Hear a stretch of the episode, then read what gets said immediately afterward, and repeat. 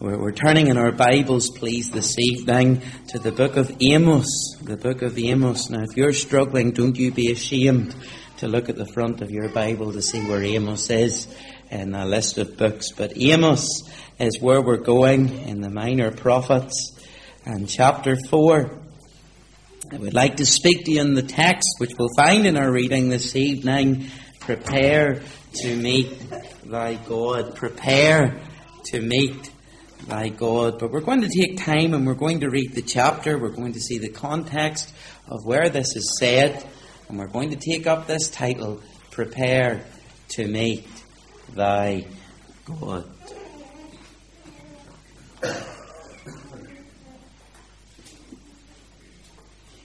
And this is the word of the Lord, Amos chapter 4 and the verse 1. Hear this word ye kine of Bashan, that are in the mountain of Samaria, which oppress the poor, which crush the needy, which say to their masters, Bring, and let us drink. The Lord God hath sworn by his holiness that, lo, the day shall come upon you that he will take you away with hooks, and your posterity with fish hooks, and ye shall go out at the breaches, every cow at that which is before her, and ye shall cast them into the palace, saith the Lord. Come to Bethel, and transgress at Gilgal, multiply transgression and bring your sacrifices every morning and your tithes after three years and offer a sacrifice of thanksgiving with leaven and proclaim and publish the free offerings for this liketh you, O ye children of Israel, saith the Lord. See those verses where we read there in Verse 4 and verse 5 Come to Bethel and transgress, and Gilgal multiply transgression, bring your sacrifices every morning. See, these were people in the Old Testament, the sacrifices would have been a sign of worship to God. But these people, they were doing all that they were meant to do. To put it on our context, they were coming, they were supporting the meetings, they were appearing to be praying, they were appearing to look the part, but I want to tell you they were far from it. And God knew their heart. And God saw through them. And that's why He says, Come and transgress. It's like God saying to you, Come and transgress. You put your collection in. You, you say your prayers. You, you attend all the meetings. You do well to do that. You look the part, but you come and transgress because I see your heart. God sees your heart tonight. He knows where you stand before Him. Verse 6. And I also have given you cleanness of teeth in all your cities, and want of bread in all your places, yet have ye not returned unto me, saith the Lord.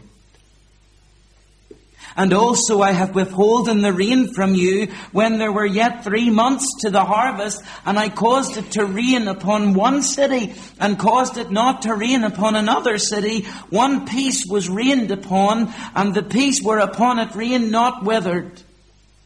So two or three cities wandered unto one city to drink water, but they were not satisfied.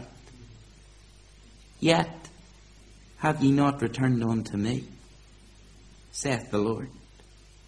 I have smitten you with blasting and mildew when your gardens and your vineyards and your fig trees and your olive trees increased. The palmer worm devoured them. Yet ye have not returned unto me, saith the Lord. I have sent among you the pestilence after the manner of Egypt. Your young men have I slain with the sword, and have taken away your horses, and I have made the stink of your camps to come up unto your nostrils. Yet have ye not returned unto me, saith the Lord. I have overthrown some of you as God overthrew Sodom and Gomorrah, and ye were as a firebrand plucked out of the burning, yet have ye not returned unto me, saith the Lord. Therefore, thus will I do unto thee, O Israel. And because I do this unto thee, prepare to meet thy God O Israel, for lo, he that formeth the mountains and createth the wind and declareth unto man what is his thought, that maketh the morning darkness and treadeth upon the high places of the earth. The Lord, the God of hosts, is his name. And we trust the Lord will bless the reading of his word to each of our hearts this evening. Therefore, thus will I do unto thee, O Israel. And because I will do this unto thee, prepare to meet thy God, O Israel. Prepare to meet thy God. That is our text. That is our title this evening. I'm sure many of you will be familiar with the name Benjamin Benjamin Franklin. He once said, by failing to prepare, you're preparing to fail. There's no doubt about it. Preparation is key for any task we perform in life. Preparation is vital. There's no point in going into a school exam having not spent time at the desk studying. And boys and girls, if your mums and dads are nudging you at the minute, I'm sorry. But you have to prepare for a school exam. If you fail to prepare for the exam, you must prepare to fail the exam. There's no point in heading to an interview not preparing uh, for the questions that you'll face. Otherwise, the potential employers will see your lack of interest and they'll give the job to somebody else. You need to prepare. If you fail to prepare for the interview, you must prepare to fail the interview. There's no point in an athlete turning up to an event having spent no time training or preparing. If, if you fail to train and prepare, you must prepare to fail against the people you're com- competing with. And this truth is, is the same in every level in life's key moments. Preparation is important, preparation is vital. I wonder why it is in many things in life that we take time to prepare. We prepare for exams, we prepare for jobs, we prepare for marriage, we prepare for children, we prepare for retirement, we prepare even our funeral plans. But when it comes to death and where we will spend eternity, quite often people don't prepare at all. Yet according to the Bible, that's the most important thing to prepare for. We need to prepare to meet God. And as we turn to God's Word this evening, we find this extremely important word. It's the word prepare. What does it tell us? What have we to prepare for? Amos 4:12 Prepare to meet thy God. Prepare, dear friend. God is talking to you. This is his word to you. Prepare to meet your God. This was the warning message that the prophet Amos gave to the people of his day. And it's the same message that needs to be proclaimed today. Every man, every woman, every boy, every girl that walks on the face of this planet needs to hear and heed to this message. Prepare to meet thy God. There's a meeting with God that is appointed for you. It's coming someday, and it's a meeting you need to prepare for. The Bible tells us that when this life ends, each of us will face the God of this universe, the one who created all things, and we have to prepare for this meeting with Him. These are words that should alarm and challenge every one of us. As we take some time to consider this statement here in God's Word, there are a number of things that we can take note of and apply to ourselves here today. The first thing I want you to see is the wayward people. The wayward people. Of course, these words, prepare to meet thy God, were proclaimed by the prophet Amos to the people of Israel. And the address was to ten of the twelve tribes that made up God's people in that day. These people had largely abandoned their loyalty to God. They had turned their back on God and they wanted nothing to do with Him. They had set up their own temples uh, that followed invented gods and man made ideas. That they were rebels against the true God and they had rejected all the blessings and all the privileges that they had been given by the Lord. And Amos, he is sent as God's messenger, that, and that's what a prophet is. A prophet isn't, isn't a special man with power to tell the future the way some would seek to say today. A prophet is literally God's messenger. It's a man whom God gave a message to, to share with the people. Uh, there was no Bible in those days, so God used men to speak His word to the nations. We now have the Bible, which is God's Word, and it tells us how we ought to live, and it tells us how we can prepare to meet God. But what do we learn about this wayward people in these verses? What do I mean when I describe them as wayward? Strange, way, strange word to use. Well, let's explore what Amos says about them in the first verse of the chapter. He says this, hear this word. I want to pause there. Hear this word. Amos calls the people to listen. He, calls the people to listen to God's word. When God speaks to anyone, they ought to listen. In fact, from chapter 3 through to chapter 6 of the book of Amos, we read three messages that Amos delivers to the people, and we hear him say each time, You need to hear this word. Hear this word, hear this word, hear this word. He wants the people to hear the word of God. And the challenge for the people of Israel in Amos's day, and the challenge for us here today in the Greens tonight, is are we going to listen to God's word? As Amos cries out to the people in his day, hear the word of God, the challenge comes to you tonight that you need to listen to the word of God. I want to tell you something. It might be me most Sunday night standing here proclaiming the message, but praise God, it's not mine. It's God's message to you. And I just seek to be a faithful messenger of His word and to tell you what this book says. This is God's word to your heart tonight. Forget about me. God's speaking to you tonight. And it's God who says, Hear this word. I wonder, are you listening?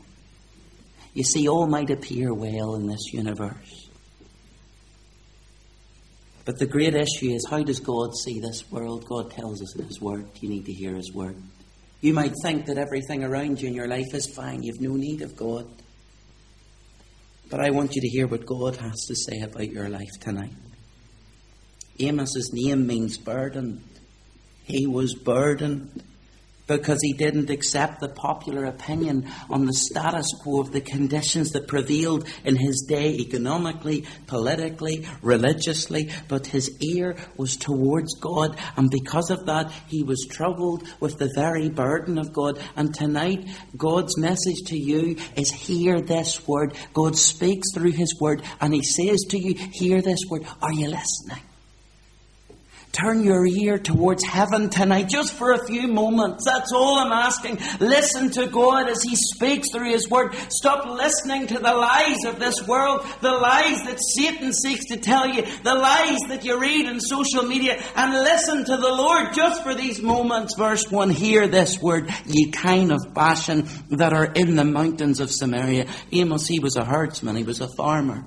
We know a bit about that in the Greens uses the imagery of his vocation.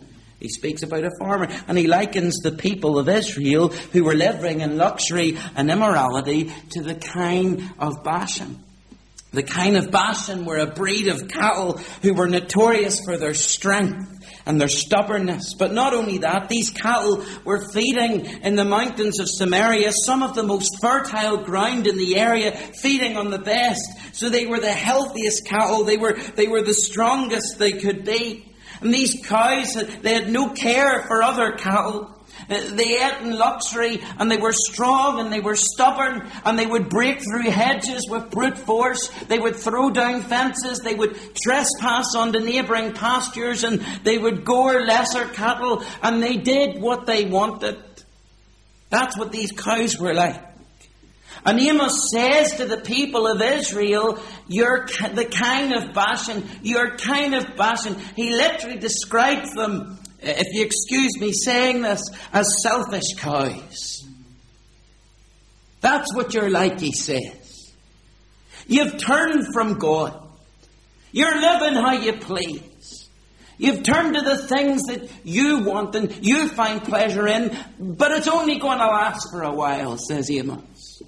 Because there's a meeting with God coming up and you need to prepare for it. They turn to other gods. They built their new temples to worship these gods. They were far from the true and living God. And Amos, he comes with this message of burden from God, and he's concerned for these people and their souls, and his intentions aren't to offend them, but, but in love to seek to win them back, that they will serve their God, that, that, that they would be saved, that they would be ready for this meeting with God, and for the people to consider their ways and to prepare to meet God. Dear unsaved friend in the meeting tonight, listen to me. I feel the same burden that Amos had for those people. I feel the same burden for your soul, and I know there are many sitting around you who have that burden as well. And tonight, as I speak to you, I plead with the Lord for your soul before I come out onto this pulpit. And I plead with, with, with the Lord for your soul throughout the week. Because I don't want you to go unprepared to this meeting with God. And the truth is that you and I, in our sinful state, we're not orientated to live for God. In fact, the Bible likens us to sheep. The Bible tells us all we like sheep have gone astray. We have all gone our own way. And in our search for happiness and fulfillment in this life, we maybe make excuses. We, we question the message of the Bible we ask so many questions and we're not willing to read it and accept it by faith. Or maybe we're just happy with the things that we have. We're happy with our job and we're looking to job success to keep us happy. Uh, we're, we're, looking to different things to take the worries of this world away. Uh, going out with friends, spending time, having good friends, playing sport, watching sport, looking for sporting success, looking for, maybe it could even be in looks. The way you look, you could enjoy fashion, going out shopping. The, all these things that people look to to make them feel happier. But none of those things, you know it. You need to be honest with your heart tonight. None of those things really make you permanently happy, do they? They only last for a wee while. It's, good at the time. And then it leaves you wanting more and you're back at it again. You're never happy. And these things, they lead you away from God. They don't prepare you for the meeting that you're going to have with God one day. And like the people in this passage, we become wayward. Do you know what these people were looking for? They were looking for luxury. They were living for the fine things in this world. They had no thought of God. But there was a day coming and they would be humbled because they were going to stand before their God. And dear friends, there are warnings that God gave. I want you to see the warnings that God gave. You know, I've told this illustration before a couple of times actually, but I make no apologies for using it again because I think it hits home the importance of the warnings that God gives. It was a camp uh, uh, that went to a place called Convict Lake, and uh, they brought. There were two counsellors, and they brought a big crowd of teens to this lake. And they had a crowd of boys. Some of the boys stayed with their counsellor on the shore. Other eight boys went eight feet out onto the ice on this lake and laughing and clowning around while their counsellor was snapping pictures, and at first no, nobody noticed that there were five boys who headed out into the middle of the lake. And then the first warning came for these five boys. Their counsellor spotted them, and he warned them and he said, Get back here. It's dangerous out there. The first warning was ignored. Far out in the frozen lake, the second warning began to appear. The boys heard a loud crack beneath them and looked down to see the ice was fracturing under their feet. This is a true story, by the way. One of the boys said, We shouldn't be doing this, one boy exclaimed, and he wisely started back towards the shore. He noticed the warnings and he turned back for safety. Another boy says, I don't care if I die, he retorted to the boy who turned back. And he smashed the ice with his hiking boots. Within seconds, the ice beneath the four boys gave way and they plunged into the freezing water. Hypothermia set in very quickly. That day, that freezing lake claimed those four boys' lives. But not only theirs, but their counselor who tried to run out to save them, and also two of the rescue team. The warning signs were there. The counselor's warning, the cracking of the ice, the one boy who turned back when he heard the ice was cracking, he survived. He prepared for the inevitable.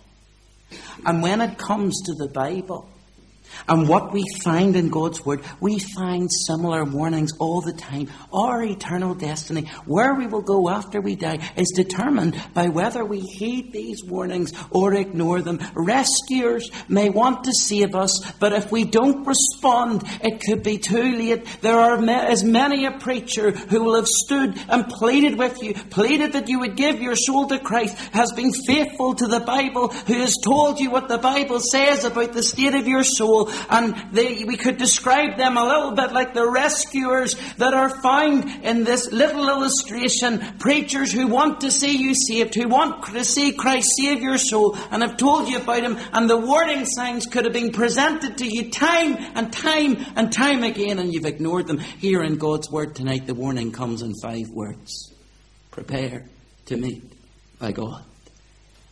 And in the book of Amos, the faithful prophet traveled to call the people to repent, to turn from their wicked ways, and to return to the Lord. Why? Because we're all going to appear before that judgment in front of the Lord Jesus Christ. We're all going to be judged. Even in this chapter alone, God had given the people many warnings and opportunities to turn back to them. In these days, in our passage, God had allowed famine and God had allowed drought and He had sent pests and He had smitten their fields and gardens with blast and mildew and He had allowed some of them to die from disease but saved some, but they still lived in rebellion and didn't turn to God. And did you see that wee line that kept on coming up from verse 6 onwards? Did you see it at the end? Each time it says this, yet have ye not returned unto me? There's the first warning in verse 6, and yet they did not return unto the Lord. Verse 8, there was another warning came and the Lord had given drink in one of the cities. The people weren't satisfied. They didn't turn to the Lord. They didn't plead to the Lord. The Lord was punish them, punishing them for the way they were living, and they didn't see it. Instead, it says here at the end of verse 8 again, Yet ye have not returned unto me. At the end of verse 9, the Lord had smitten them with blasting and mildew, and He had ruined their vineyards and fig trees. Why? Because of their sin. And the Lord was trying to show them that they had a need of Him, yet they didn't return unto the Lord. And of verse 9. Yet ye have not returned unto me, saith the Lord. Verse End of verse 10. Again, it says, Yet ye have not returned unto me. Verse 11, Yet ye have not returned unto me. Can you see the warning after warning after warning that the Lord gave? And even after every warning, the Lord said, Yet ye have not returned unto me. What about you? How many times?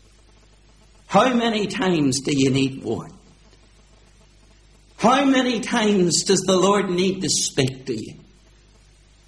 How many times has even the Spirit of God convicted you? And maybe you've shed a tear over your soul, and yet you still haven't come to Christ. Still haven't repented of your sin. How many times must God warn you? God in His grace and mercy has allowed you to hear the gospel this evening another time. This good news that the Lord Jesus Christ died for you, took the punishment for your sin. He can make your life worth living. God may even have sent things of the way He did in this passage to draw your attention to Him, to, and to what comes after this life. It could have been a serious illness, or the loss of a close relative, or a few years ago, a global pandemic. It could even be the blessings that He's provided you with your family, your home, your job. But I wonder, does God say to you tonight, yet you have not returned to me? Oh, the warnings that God gave these people. What would you do if you saw a blind man walking towards the edge of a cliff? He can't see it because he's blind. And you know if he keeps walking, he's going to die. What would you do? Would you just keep silent? Or would you shout out and warn him, Stop! Turn around. If you continue in this path, you'll die. What would you do? The truth is that today you might even be that blind person walking towards the edge of the cliff.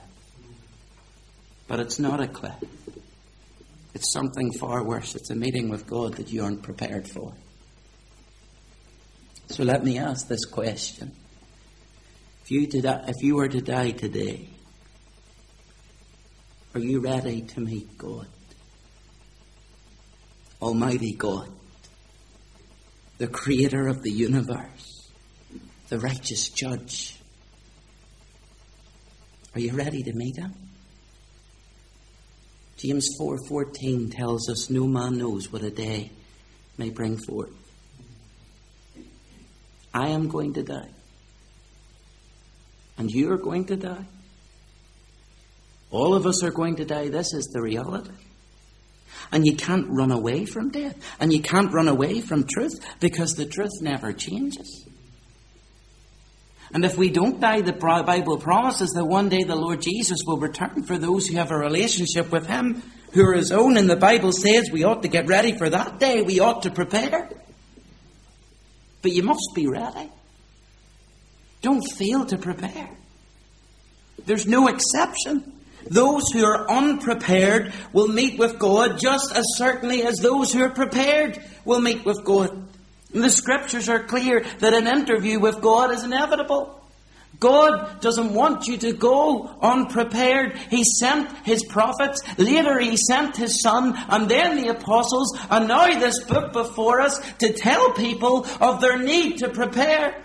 He's provided conclusive proof that this judgment meeting will come. Acts chapter 17 verses 30 and 31. And the times of this ignorance, ignorance of God, he has ignored, he's winked at, but now commands all men everywhere to repent because he has appointed a day. There's a day appointed in the which the Lord will judge the world in righteousness by that man whom he hath ordained. That's the Lord Jesus, whereof he hath given assurance unto all men, in that he hath raised him from the dead. These are not my words, dear friends. These are the words of God. The times of this ignorance, the time of ignoring God is almost over. This rejection of God will come to an end, and He now calls people to turn and repent because there's a day coming when His patience will run out. God has given us warnings here in His Word. He has told us if we ignore the Bible message, the wages of sin is death, eternal separation from God. But if you prepare, the gift of God is eternal life through Jesus Christ our Lord. You have this moment. You have this life to prepare. But how do you prepare? Well, we've seen the wayward people. We've seen the warnings God gave. But I want you to finally see the way back to God. The way back to God. The first thing we must do in order to be forgiven is acknowledge that we've offended a holy God. We're like prisoners who are waiting for our court date and the news has come that the judge is ready, uh, and we, the prisoners, are to prepare to meet this judge. How do we prepare? Well, if anyone can plead not guilty, your preparation is made. If anyone can say, I'm not a sinner, I've lived well, well, your preparation is made, but no one can say that. There's not one among us who dares even think that we've all sinned. What preparation then can we make? Suppose we were to sit down and think about our case before the judge. We've all gone astray willfully. We've all, uh, we've all done wicked things that are sinful and against the Lord God. And I'll tell you this, even if you said today, oh, I'm not going to do any of this again, you'll do it again. Because we're sinners by nature. So it's no use for us to set up any kind of defence that's grounded upon ourselves. There's no point in standing by yourself. How then can you be prepared to meet God? Listen. There's an advocate.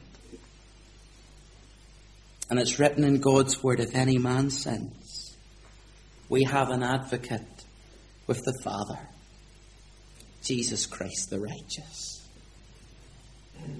and we must trust in Him. And in this court, we must send for Jesus, the Son of God, to be our intercessor and our advocate. Will He undertake our cause? Oh, he, oh, that he would plead our cause of our souls uh, and be our days man to speak with God on our behalf. Yes, he will accept that office. He'll be our advocate because he has said, He who comes to me, I will in no wise cast out. So we can come to Christ and he will stand for us on this day that we will stand before God and the Lord Jesus will undertake our case. But he'll only undertake your case if you repent of your sin and come to him. And I pray to the Lord that you will. As you sit here in the pew, or maybe online as you sit at home, you must realize that the Lord Jesus Christ has made all the preparations that you need for this day. He has died for your sin. Your sin has been paid for in full already. And he has taken the punishment, and now he says, Come, for all things are now ready. I've done everything that needs to be done for this day that you will stand in judgment. He bids us prepare to meet our God by at once taking up our true position as sinners, pleading as guilty, making a full confession of our sin, going and placing our trust in the finished work of, work of the cross of Calvary. His word says, if we confess our sins, He is faithful and just to forgive us our sins and cleanse us from all unrighteousness. Do you know what? Do you know what the Bible says happens when you admit that you're a sinner and you place your trust in the Lord Jesus? He frees us completely from our sin. Do you know what it says? Whom the Son sets free is free indeed. Prepare to meet thy God. Comes the warning from God's word tonight. Come to the Lord Jesus Christ, who said, I am the way, the truth, and the life. No man cometh unto the Father but by me. We're going to sing together our closing hymn. O sinner, the Saviour is calling for thee. Long, long has he called thee in vain. He called thee when joy lent its crown to thy days. He called thee in sorrow and pain. The little refrain says this, O turn, while the Saviour in mercy is waiting, and steer for the harbour light. For how do you know but your soul may be drifting over the deadline tonight? Now I want to tell you something, and please listen well to what I say. That little chorus at the minute it says, Turn while the Saviour and mercy is calling. Today, He stands as your Savior. If you pass out into eternity unprepared, He'll no longer stand as your Savior. He'll stand as your judge. And unprepared, He'll have no choice as a just God but to put you into a lost eternity in hell. Friends, I'm available to you tonight if you need to talk. Maybe you've came with someone, a Christian friend. Uh, why not speak to them if the Lord's been speaking to you? But you don't need to speak to anyone. You need to speak to the Lord. You need to repent of your sin. You need to trust in the finished work of Calvary. He died for your sin. He has taken the punishment already so that you don't have to face that lost eternity.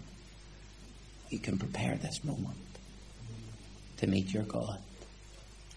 Because it's sure, it's sure you will meet God. But I plead with you, prepare for the meeting. Father, we feel the weight, the seriousness of this warning from Scripture tonight. And we realize that the days of this ignorance will come to an end. For Father, we have sang that one day your patience will end. And yet, Father, you've been so patient and gracious with us today. You've placed us in a country where the gospel is faithfully proclaimed up and down our land. Where your word is free to be proclaimed. And yet, for some in this gathering tonight, that we line from our passage tonight, yet ye have not returned unto me, saith the Lord, can be applied to their lives. Father, we pray that for your glory that will change tonight. That some poor sinner friend will bow the knee, repent of sin, trust in Christ as their Saviour. Hear our prayer, O God. We pray that the Spirit of God would work on. We pray even in these moments following the meeting that the seriousness of what has been said and read will be.